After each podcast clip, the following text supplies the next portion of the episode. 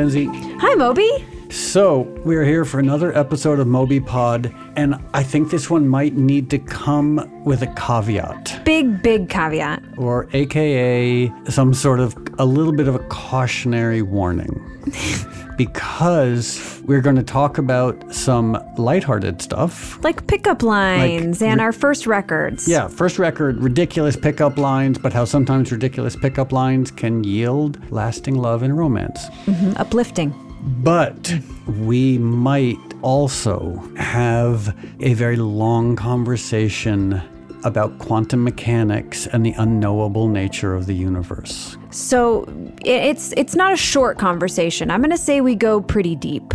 You know, if that's something that is difficult for you to think about as it is for me. I mean, I got through that. I actually I had I thought it was a good conversation, but you know, just caveat, we do go deep into physics and um, I'm not a physician. Is that what a physics person is called? That's a doctor. The physicist is a physicist. yeah. Anyway, so that's kind of how this conversation goes. Um, so just sit back, relax, and get ready to go into a realm of subatomic question marks. and the unknowable nature of existence, or at least from my perspective, the unknowable nature of objective existence.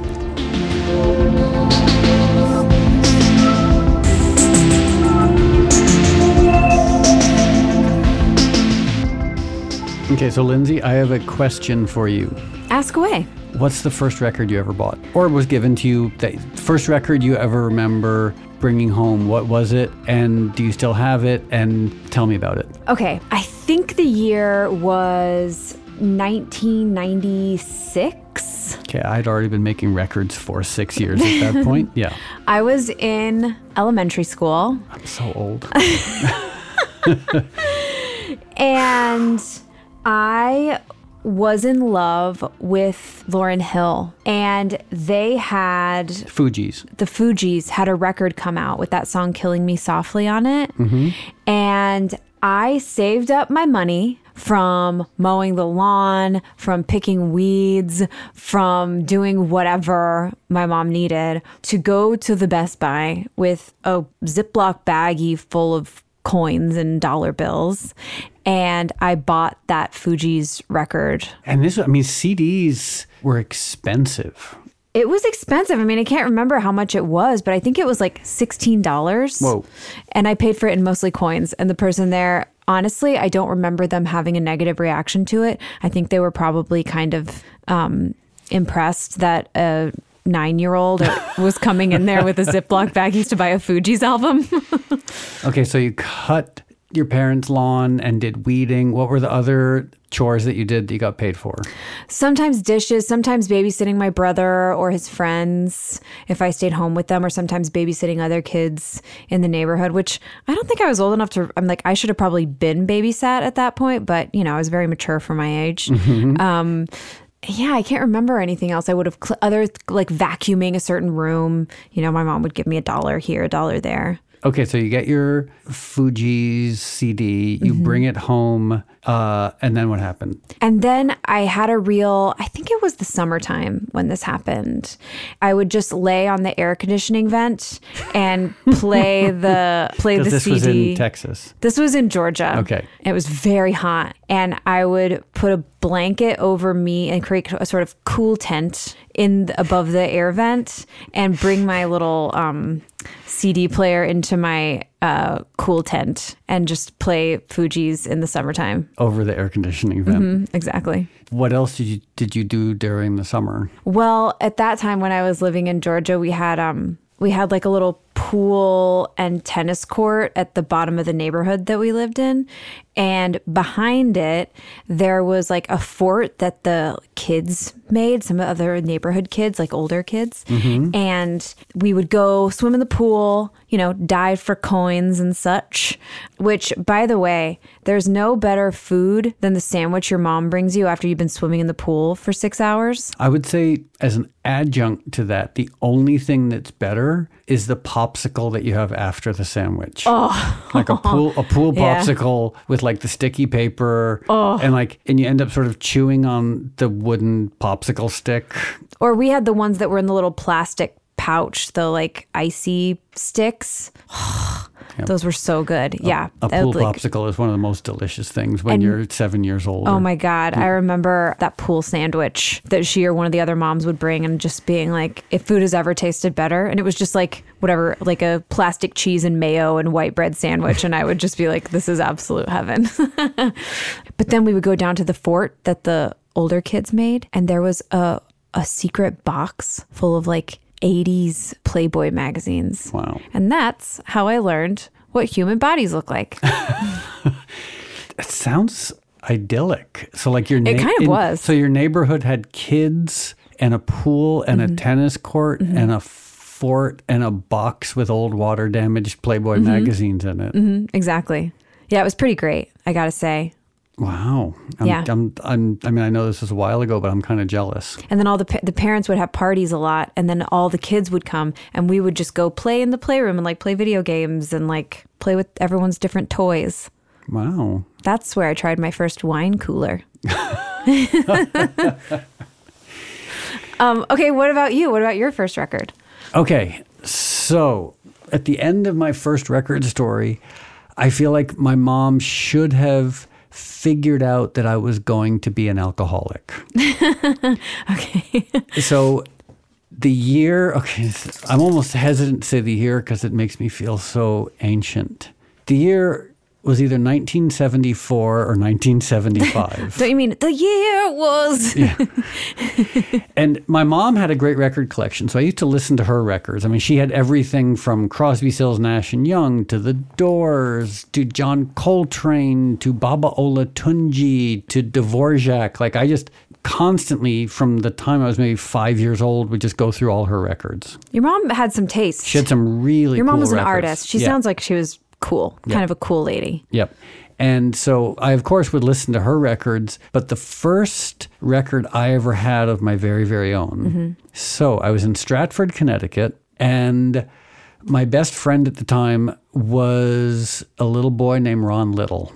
So one day, he and I were walking around Stratford, Connecticut, where we both lived, and somehow we looked down a sewer drain, and there was in this storm drain the greatest thing anyone has ever discovered in a storm drain apart from a murderous clown. There was a five dollar bill. Oh my God. And I don't I still don't know why we looked in it, but like we saw this five dollar bill, we were like, oh my God, but we couldn't get it. So then we had to like find a long, long stick. we went in someone's yard. We got a long, long stick. We put some like we're like, well, what if we put some mud on the end of the stick? It'll stick to the five dollar bill. And so he essentially speared the five dollar bill, and as he pulled it up, I grabbed it, and somehow this worked. Our like MacGyver stick with the mud on the end of it got the five dollar bill, which we both understood was his because he had seen it 1st mm-hmm. And we ran home. And I remember him running in my house. He called my mom by her first name, Betsy. And he's like, Betsy, Betsy, we found $5.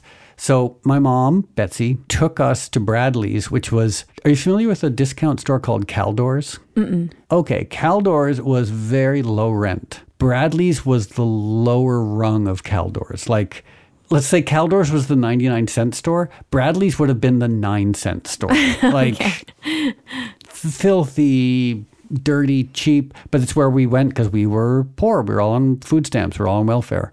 So my mom drove us to Bradley's and my friend gave me a dollar because it seemed fair. Wow. Cool And kid. I ran to the record section in Bradley's. Mm-hmm. It was a 99 cent seven inch single of Convoy by C.W. McCall. You might not know this song, very few people do. It was what created the CB radio craze of the 70s. So it's a song about truckers and CB radios. And oh, did I love this song. Why? What are the truckers saying to each other? There, they create a convoy, and they like the police try and stop them, and they keep breaking through. What's a convoy? Is that Convoy like a group of bun- trucks? Oh, you don't know about a con? You're from the south. You don't know convoys. I do have a cousin that's a trucker, and yet I find myself unaware of a convoy.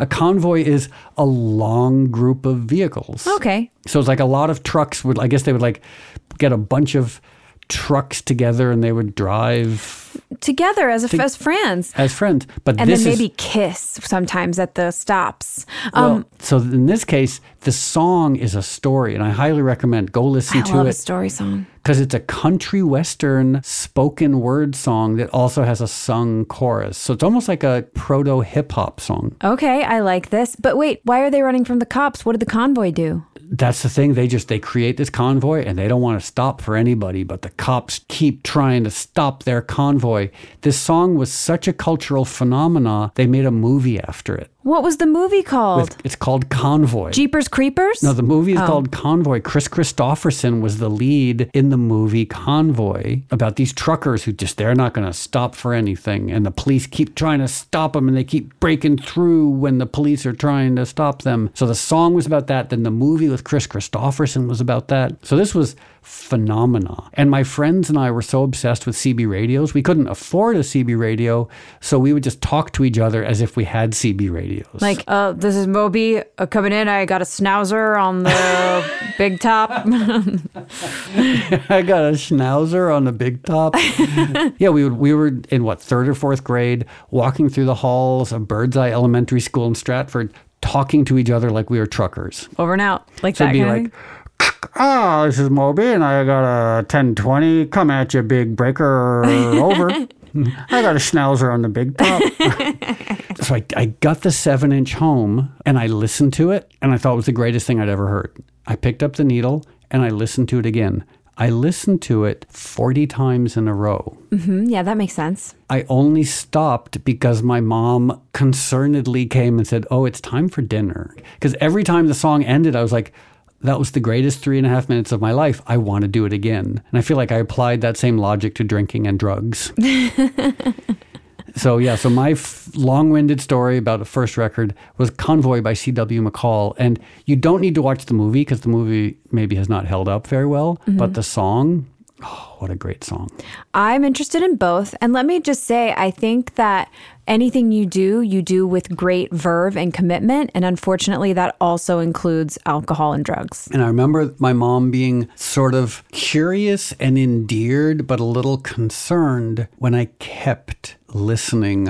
oh, 40 times is a lot to listen to one song over and over again. Like she would, after like maybe the 15th time, she'd be like, hey, don't you want to do something else? Or like, don't you think 15 times is enough? And I would ignore her and just keep playing Convoy over and over and over again. Do you remember that song Lovefool by the Cardigans? No. It's like, love me, love me. Oh, that one. say No, that please don't you-" sing it because that's such an earworm. Now, ugh, now it's going to be stuck I'm in my so head. So sorry. Okay. That's okay. So when I first heard that I didn't know it had a name. I thought it was just Love Me song. Lovefool, Cardigans. This was around the same same era. I was obsessed with this song, but the problem was it would get stuck in my head, and I really didn't like the feeling of the song being stuck in my head. And this guy who I was friends with, who I really liked, um, his name was Corey Schnucky. And he was like, There's only one solution. And I was like, What? He's like, You have to listen to the song until your brain rejects the song. And I was like, What? And so I listened How old was Corey Shanaki? we were like i don't know 10 or 11 Corey seems either very sadistic or wise. i think he was very wise and i don't know what he's doing now but i'm sure it's something really cool because he was cool he was a very good friend whatever happened to Corey Shinaki? i'm gonna look into this. Anyway he was like you have to listen to it over and over until your brain rejects it. And i did it. So i listened to this song so many times. I had my little walkman the the cd player with the thing that you had to keep perfectly upright or else it, the whole thing would so it was a commitment on my part. Um i so i had that cd and i just had to listen to that song on repeat over and it over and over again. I don't remember which i think means it did work. Because my assumption is that if by listening to an earworm song over and over again, it would just further burrow itself into your brain. Which is why when you started singing it, You I got like- upset. I was like, oh, not upset. I was just like, oh no, because it's such. There's certain songs that are just such torturous. It's not even a bad song, but it's just such it just an earworm. gets into Yeah. your that's what i remember one time my girlfriend and i got in a fight because she was really annoyed and frustrated because she had that avicii song stuck in her head and it was making her so angry that she was like lashing out at me Do you know a funny story about that? And I hope I don't get in trouble for saying this. This is the story that I was told. okay It- That's the big Avicii hit. so wake me up when Yeah. it- yeah So Here's the story that I was told. My friend Mike from the band Incubus, mm-hmm. who's had a very interesting life in addition to Incubus. Like he's actually studied classical composition. I think he went back to college at the height of Incubus's success to go back and study classical composition. But he's also produced a lot of music. So he had two sessions in his studio that day. And again, this is the story I was told. One was with this up and coming singer named Aloe Blacc. Yeah. So Aloe Blacc came to his studio. They were working on music. I guess maybe, who knows? Maybe not much happened. And then Avicii came over, mm-hmm. and if Mike and Aloe Blacc started playing their song, and Avicii put drum underneath it, and in 30 minutes it was done. wow. That's the story I was told. Maybe 45 minutes. But like, so it was just this happenstance meeting between Aloe Blacc and Avicii at Mike's house. And apparently, Avicii debuted it at, I believe, the Ultra Music Festival. Mm-hmm. So this big moment in front of like 100,000 people. And apparently, they hated it because it's a very unconventional dance song. Like, people Yeah. didn't get it. But then it obviously went on to become one of the biggest Huge. dance songs of the last 50 years. Yeah. Just because Mike and Aloe Blacc happened to be there when Avicii came over. That's incredible.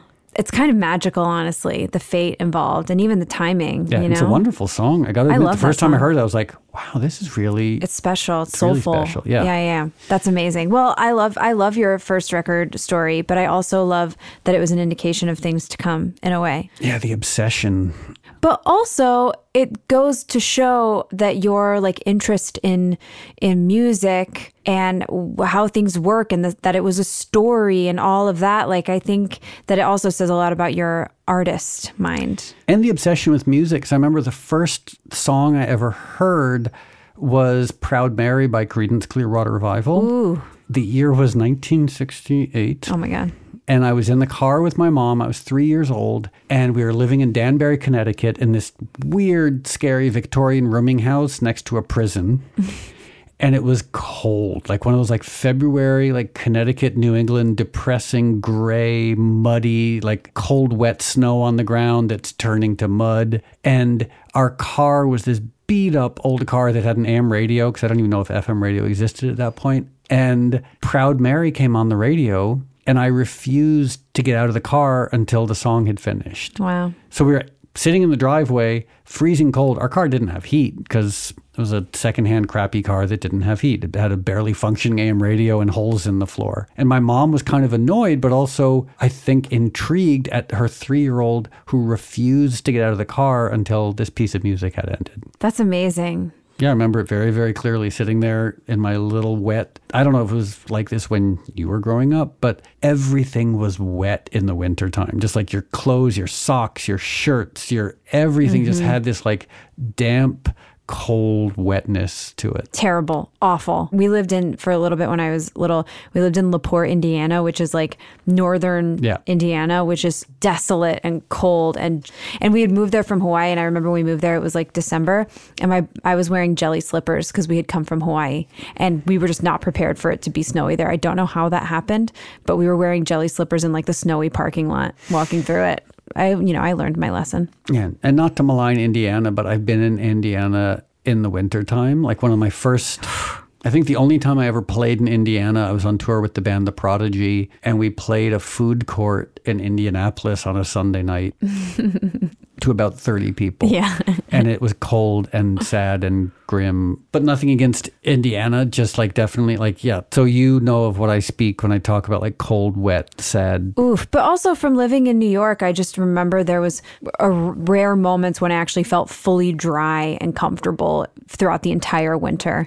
Okay, so thank you for telling me the story of your first song, and thank you for letting me ramble on about the story of my first No, that's- record. It's really interesting. And now I need to look up Convoy Convoy by C- song by C.W. and Convoy McCall. movie. Watch the trailer for the movie because I think they, I think the video for the song is the trailer for the movie. Love that. Oh, it's very good.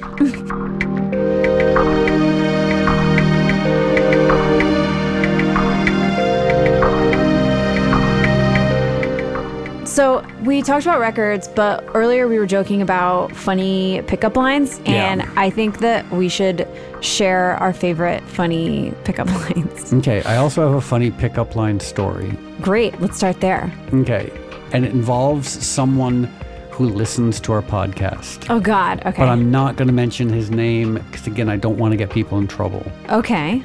Um, but he'll know Will I know? you know him as well, sort of. Okay. He's a fan. He's a big fan of yours. In fact, Oh, God. he kind of wishes the podcast was just you talking and like me sitting in the background, like engineering and occasionally playing guitar. Okay. So, okay, my friend who shall remain nameless because I don't want. I've already gotten him enough trouble in the past, but he in the mid '90s. We had both sort of grown up as weird Christians, like nerdy Christian, awkward kids, but he somehow started, and I guess in his 20s, turning into this incredibly handsome, charismatic, charming man. And he'll, I'm afraid The to say that because because his ego is already like he, he's like oh really? Tell me more about how handsome I am. But yeah he became this very handsome sort of like looked like a more approachable version of Tommy Lee sort of Wow. Okay. like Tommy Lee meets Colin Farrell Wow. yeah very very handsome man and as a result his dating life was a, a happy thing for I'm trying to say that diplomatically and so 1996 The year I was buying my Fugees album. the year you were buying your Fugees album, there was a bar on Orchard Street, no, Ludlow Street in New York called Luna Lounge. Did you mm-hmm. ever go to Luna Lounge? No. I mean, if I did, I don't remember. I don't remember when it closed, but so Luna Lounge was, they would have performances like Bob Odenkirk and David Cross used to perform there all the time. Cool. Bands would play, but it was just like across the street from Max Fish. Did you ever go to Max Fish? Mm, I don't Okay. think so. That might have been before my time. Well, Max Fish closed like 10 years ago. So it, it Oh, so no, it was there when I was there, but I didn't go there. So Luna Lounge. So my friend and our friend Paul went into Luna Lounge on a Tuesday night. There were only two other people in the bar, two women sitting at the bar. And so my friend, who shall remain nameless, and our friend Paul walked up to the bar. I think they were already kind of drunk, ordered drinks, and walked over to these two very attractive women sitting at the bar. Mm-hmm. And my friend turned to one of the women randomly. It's like 11 p.m. on a Tuesday night in an empty bar. And he said, Are those space pants you're wearing? And she said, Please leave me alone.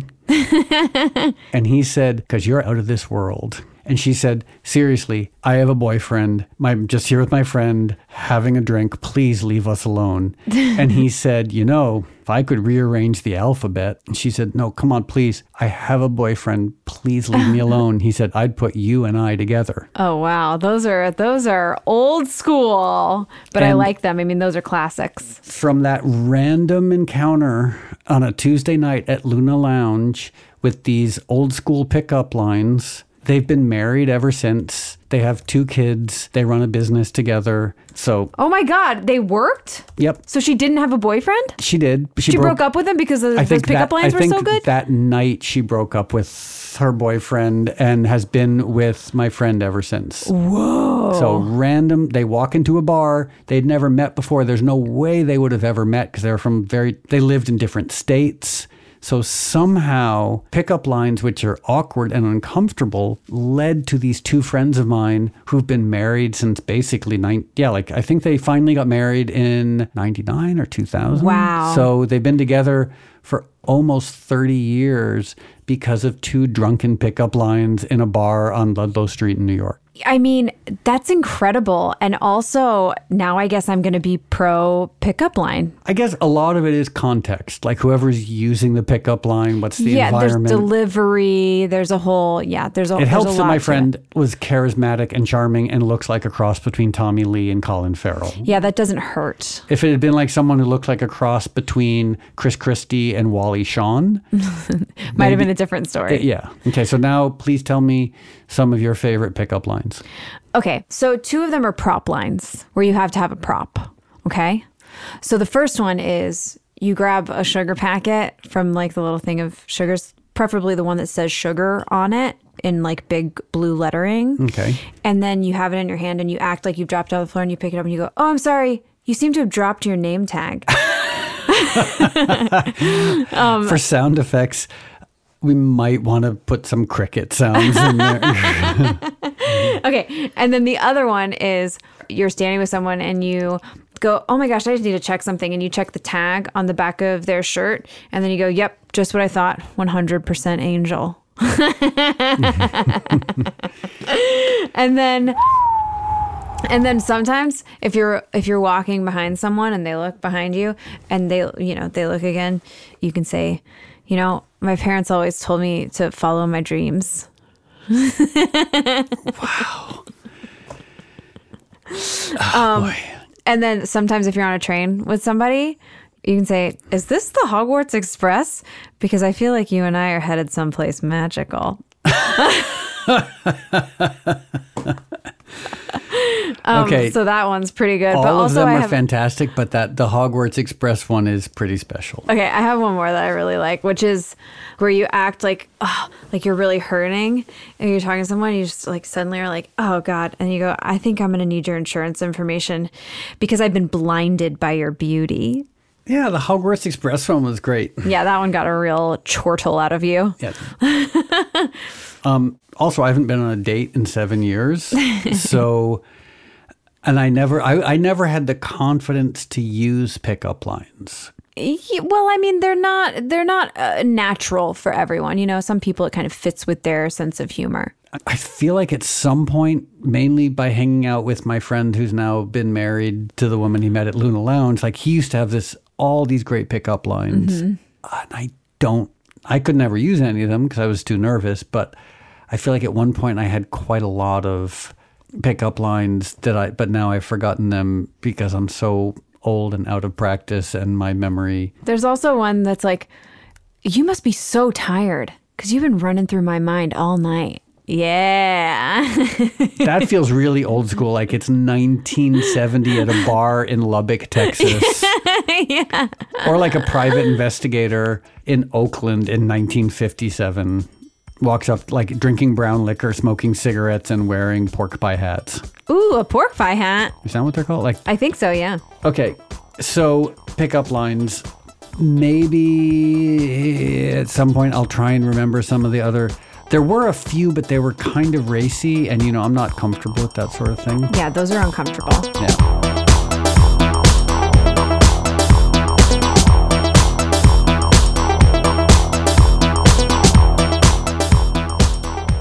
Okay, let's talk about a question you asked me. Well, right. So I was thinking about stuff I don't know, uh, which is a lot. and one of the things I don't know about or know very little about, because every time I think about it, it makes my brain hurt, like taxes or mutual funds. Like every time I think about them, they make it, my brain starts to hurt. But another one of those things is quantum physics or quantum mechanics, because I know the bit. Like, okay, so this is what I know. Quantum means teensy tiny things, like a grain of sand in a desert or a water molecule in the ocean, tiny. And mechanics is kind of how they move, function, or whatever. And then I know that there are there's a lot of confusion about quantum mechanics, and they try to keep it as simple as they can. But basically, like if you identify one particle, then you can't identify where it is or when it. Like there's just a lot of like confusion. Basically, it's unknowable. Is that correct? Okay, so presumptuously, I think I know a little bit about quantum mechanics just because I've been fascinated by it for such a long time. Didn't you write a song about it? Well, We Are All Made of Stars is sort of based on astrophysics. Okay, okay. So, if there's any really smart quantum mechanics out there who take issue with what I'm about to say, by all means, please let us know. Because I'd love to be proven wrong. I'd love to know more.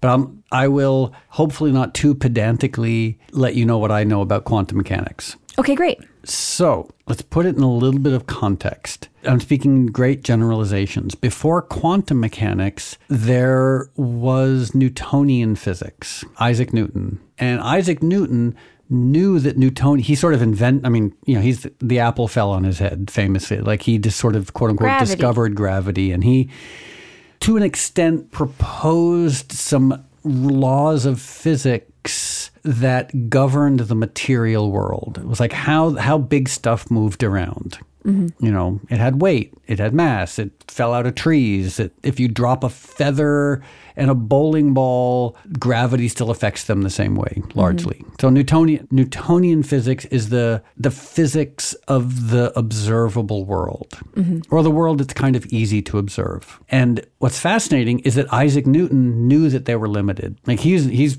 intellectually, scientifically one of my heroes. Like really remarkable man. Like his expression was, I'm describing the beach while looking at the ocean. Mm. The idea was like, he's like, we're describing something small. There's something a lot bigger out there. We just don't know what it is yet. Mm-hmm. So then along comes the 20th century.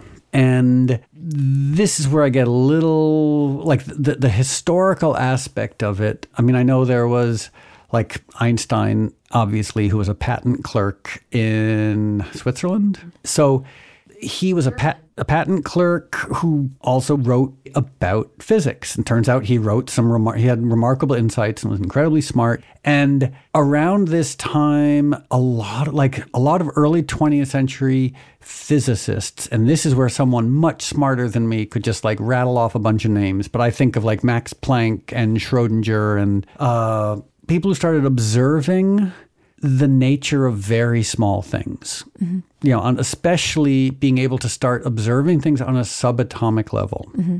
And what and and sorry if any of this is really self-evident, but hopefully maybe people to you or people listening it's not that obvious is the more they observed things on a subatomic level, the stranger things became meaning the old laws of Newtonian physics sort of no longer applied on a subatomic level. I think Ant Man sort of deals with this in a very uncomfortable, wrong way. But on a subatomic level, which is, you know, on a subatomic level, it's the building blocks of everything. Mm-hmm. All of a sudden, it seems like the laws of gravity fall apart.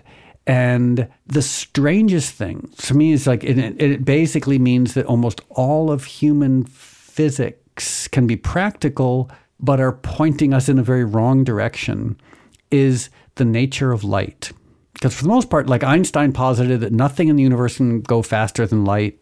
There's a good chance that's wrong, that there might be some things out there that quote unquote move faster than light. Um, I think Higgs bosons, maybe, uh, or But also dudes to my yard when I start using my pickup lines. Yeah. yeah, when you start using Hogwarts pickup lines. Yeah.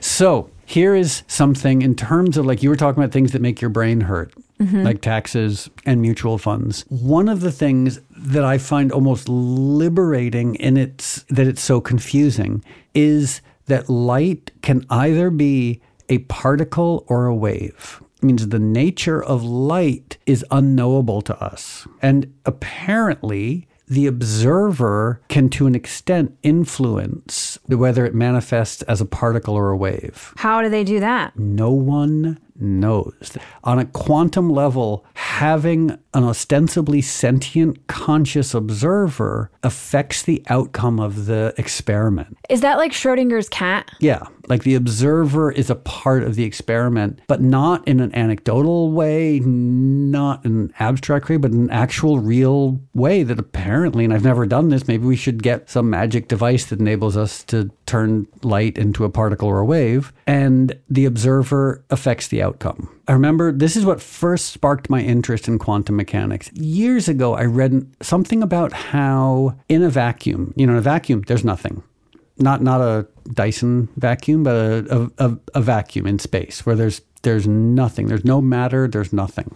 Physicists were able to measure a vacuum, and they found that on a subatomic level, particles just started appearing. They compared it to the equivalent of a Volkswagen bug appearing in your living room for a hundredth of a second and then disappearing. But why? And from where? The majority of the universe is dark matter. And dark matter is such a misnomer because we call it dark matter simply because we don't know what it is. We can't see it. But the weight of the universe is unknowable to us. And so then it sort of begs the question well, then why are we even talking about the observable universe when the majority of the universe is non observable? Yeah, interesting. Well, I mean, I guess there's nothing we can do about the unobservable, but I can do something about a VW bug, like drive around and be the coolest girl in town. So another really cool idea is superposition, mm-hmm. which is when you have two particles that are connected, they can be very far away from each other. And this is something moving faster than the speed of light. When one spins in a certain way, the other will respond to that. But they can be very, very far apart. They can be the equivalent of the sun and the next sun apart, and somehow they're connected. Like how? How? So there are these connections. But what makes it why why isn't that just a random thing? I mean, there's all these particles, they're all spin in some direction. What makes them think that they're connected? I guess maybe in like the Large Hadron Collider or places where they can isolate individual particles, they'll have like, they'll split one particle into smaller particles, and those smaller particles, when one spins in a certain direction, the other will spin in the opposite direction or the same direction. Like they're they're connected, even though they're the equivalent of a hundred million miles apart. Let me ask you this: Do you think that the Hadron Collider is changing the course of our lived experience on this planet? Because there are people that do. I know that there are some people who are afraid that they're going to create a singularity or a black hole. Mm-hmm it's within the realm of possibility. So maybe who knows, they might create what's a stable singularity that suddenly eats up the entire planet. That would suck. No pun intended. yeah. so one of the reasons why I'm so fascinated with quantum mechanics, but clearly don't know what I'm talking about to a large extent, is what bigger question is there than what's the nature of existence? There's no other question. I mean, everything else is like a fun question or a practical question, but like, what other question is there? The nature of existence. I mean, that's what every religion since the beginning of time has been trying to yeah. figure out, right? And every philosopher, right. every spiritual tradition, every scientist. So I, I, I enter the realm of thinking that as humans, I don't think that we are capable of understanding the nature of existence with our little brains. And I had this conversation a few years ago with some physicists where I asked them, I was like, is there a model of the universe that doesn't involve time, matter, or gravity? And they were like, um, sort of, but that's, it's like basically if you remove every way in which we traditionally measure the universe, I think that's what the actual truth of existence might be. Like our spirits, our spirit, like like a, like a spirit isn't held by that. Yeah, like I, I think. But we also we, can't observe a spirit. I think if we remove time, I don't think there's such a thing objectively as time. I think it's just something we observe. But if you think about it, my question about time is first of all, you can't really ever point to time. We can talk the, the effects of aging. We can talk about entropy, but time itself seems like no one's ever able to define. Like, we can talk about the past, but there's never been a present. The moment we say the word present, it's already, it's already gone. And my feeling is that things are. There's no before, there's no after, there's just simply existence, which is really interesting because that's actually the Hebrew word for God kind of describes that. How do you mean? Do you know why Jesus was supposedly crucified? Um, because he was too outspoken? Because he said two words that you're not allowed to say. And it's so fascinating. So the I believe the Sadducees or the Pharisees came to Jesus and said, Who are you? And he supposedly said, Who do you say I am? And they said, Well, some people say you're the Son of Man. Some people say you're this. Here's why he was crucified, and a lot of people don't know this. He said, Before Noah, before Abraham, I am. It's the most interesting thing. He didn't say I was. He said, Before Noah, before Abraham, I am. And he was crucified for those two words. I am. I am, which is roughly a translation of Yahweh. Interesting. So it's so fascinating that the Hebrew name of God is an entity removed from time. And that, that's why Jesus was crucified. Because he said that he was an entity removed from time. Yeah, before Noah, before Abraham, I am. So this is what obsesses me when I go hiking because I love our physical anthropomorphized experience of existence. Mm-hmm. I love the world that we perceive where there's color, there's air, there's f- delicious food that we can eat, there's bagel to play with, like the physical Newtonian world. I love it. I think it's so interesting. But the question is, is there any part of it that points to the actual objective nature of existence? Yeah, I mean, I don't know. Neither do I. Uh oh, my brain started to hurt thinking about all of it. Yeah. Oh no. What do we do? I need to kiss Bagel. Come here, Bagel. I gotta kiss you. I thought too much about particles. Thank you. Well, that's. I had this philosophy professor years ago called Bill Fink, and he was my favorite teacher of all time. Bill Fink? Yeah. So, Bill, if you're listening, you're Professor Bill Fink, PhD, doctorate of philosophy, the greatest philosophy professor I ever had because he was so lighthearted about all this. he would say, he's, he's like, yeah, sure.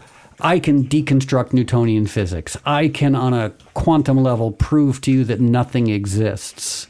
I can prove to you that there's no metric by which humans observe or describe the universe that's objectively real. He's like, but I'm still going to enjoy eating a delicious apple. And when mm-hmm. that bus comes down the street, I'm still going to get out of the way. Yeah. So it's he he called it naive realism, mm-hmm. and I guess the phenomenology is sort of inspired by that as well.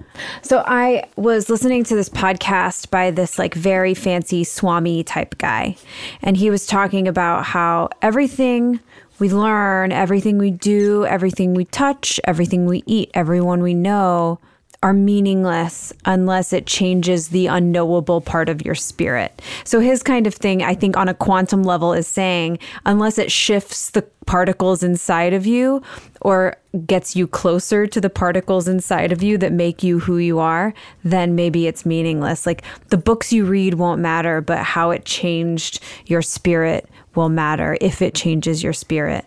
It's a beautiful idea. Mm-hmm. I, I want. I mean, I have no idea if it's true or not. I don't either, but I really loved Yeah, it because really it nice makes me like, okay, yeah, if it's not changing or shifting or expanding whatever I deem as my own spirit, then what's the point in doing it? And I guess there's a really interesting aspect to that, which is the majority of us, including me, including you, including everybody for the most part, we are wedded to the material world. Mm-hmm. And I started singing that Madonna song in my head. You but, know. Yeah. but without material food, we starve. Without material water, we die. Without material Mm-hmm. air, we die. Like it's clear that like we are very wedded to the material world with the understanding that the material world doesn't really exist. So it's such a paradox. How can we be fully in this material world that a little bit of scrutiny proves doesn't exist? Well, it exists in a way that sustains the particles inside of us Yeah. to an extent. Yeah, as know? Bill Fink called it, naive realism. Yeah. like like, I'm, like that bus might not exist, but I'm still going to get out of the way. But also, if we are experiencing the particle or the wave, then the particle or wave does exist, right? Yeah. So then we would in turn exist for making the particle exist and everything else around it. It makes me think of one of one of my favorite spiritual texts. I've talked about the Tao Te Ching. Mm-hmm. Um, and how when I was 15 years old, I had a crush on Louise Stoner, and she didn't like me, but she got me interested in Taoism, and so I still love the Tao Te Ching. Which until I met you, I called Taoism. Most people do. I probably did as well. I think I think I called it Taoism for a few decades until someone corrected me. Yeah. And there's a restaurant called Tao, so like yeah, Taoism, Taoism. Yeah. Can I read you the what I think is the best description of the non-corporeal quantum world? Sure. That was written 5,000 years ago? Great. Okay, here you go. The Tao that can be told is not the eternal Tao. The name that can be named is not the eternal name. The nameless is the beginning of heaven and earth. The named is the mother of things. Ever desireless, one can see the mystery, and ever desiring, one can only see the manifestations. These two come from the same source, but they differ in name. This is darkness. Darkness within darkness is the gate to all mystery. 5,000 years ago. Yeah, I might need to go back and read that slowly once or twice to kind of really get the grasp that puppy. Yep. It's, yeah. It's fun being me because everything is unknowable. Well, I think that's just the nature of humanity. And like, and and the alternative is to be like Trump and to think that if you have enough stuff, if you can just have enough gold and enough hamburgers and enough wigs, that everything is going to be fine. yeah, but also I think where things get tricky is when you lose the flexibility of knowing that it's impossible to know and you think you know everything and you become rigid in that mm-hmm. and you become brittle. And it's understandable because like we get old and like people are constantly trying to figure out how do you how do you make this existence as comfortable and meaningful as possible. And maybe the only answer is to enjoy playing with bagel Enjoy your cool tent in the Fugees. and but also to have compassion for yourself and others because existence is confusing. Mm-hmm. You know, we get old, we get sick, we're lonely, we're scared, we're confused, we're alive for a couple of decades in a universe that's unknowable. So, of course, everybody's confused and having compassion, even for as hard as this is, like the Trumps of the world who are clearly just like they're waging war against the universe. They're trying to hold on to some desperate physical, corporeal idea of what life is and it's making them miserable it's making them sick but we can if possible maybe i don't know maybe that's too much to ask for compassion for a trump or a steve bannon. Well i think that's the ultimate exercise in building your compassion muscle because it's very hard to when they kind of go against everything that you believe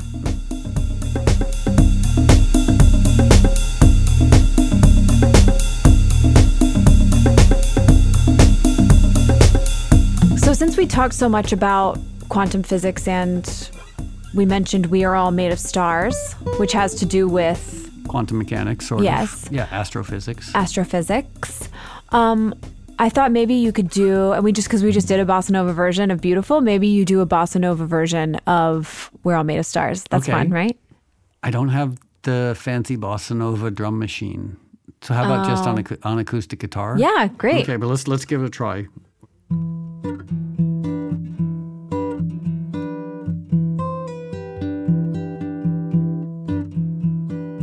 Growing in numbers, and growing in speed. I can't fight the future, can't fight what I see. You ready? Cause people they come together, people they fall apart. No one can stop us now. Cause we are all made of stars. Effort of lovers left in my mind. I sing in the reaches. We'll see what we find. People they come together. People they fall apart. No one can stop us now. Cause we are all made of stars.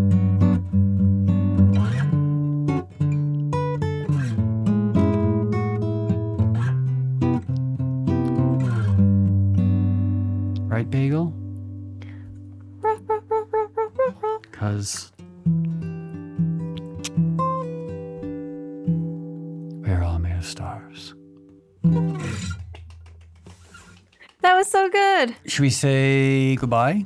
Yeah, thank you so much. Um, if you're still here, you are unknowably cool because you stuck around like a real one. Um, so thank you for listening. Go rate and talk about this to your friends. Thank you so much to Jonathan Nesvadba, who edits and does the music production on this podcast like a boss. Um, and thank you to Human Content for uh, for getting this podcast out into your ears. And I'd also like to thank uh, Erwin Schrodinger, uh, Sir Isaac Newton, and Albert Einstein for helping us figure out what we're talking about in Help. the very most basic way. Well, helping us to recognize that there's nothing about the observable universe that has any sort of objective truth. Did I just ruin our ending? we were like singing our nice little song, kissing Bagel, saying thank you, and then all of a sudden I had to come back along and be like, oh, but and just a reminder, there's nothing about the universe that can be known. Thanks and good night.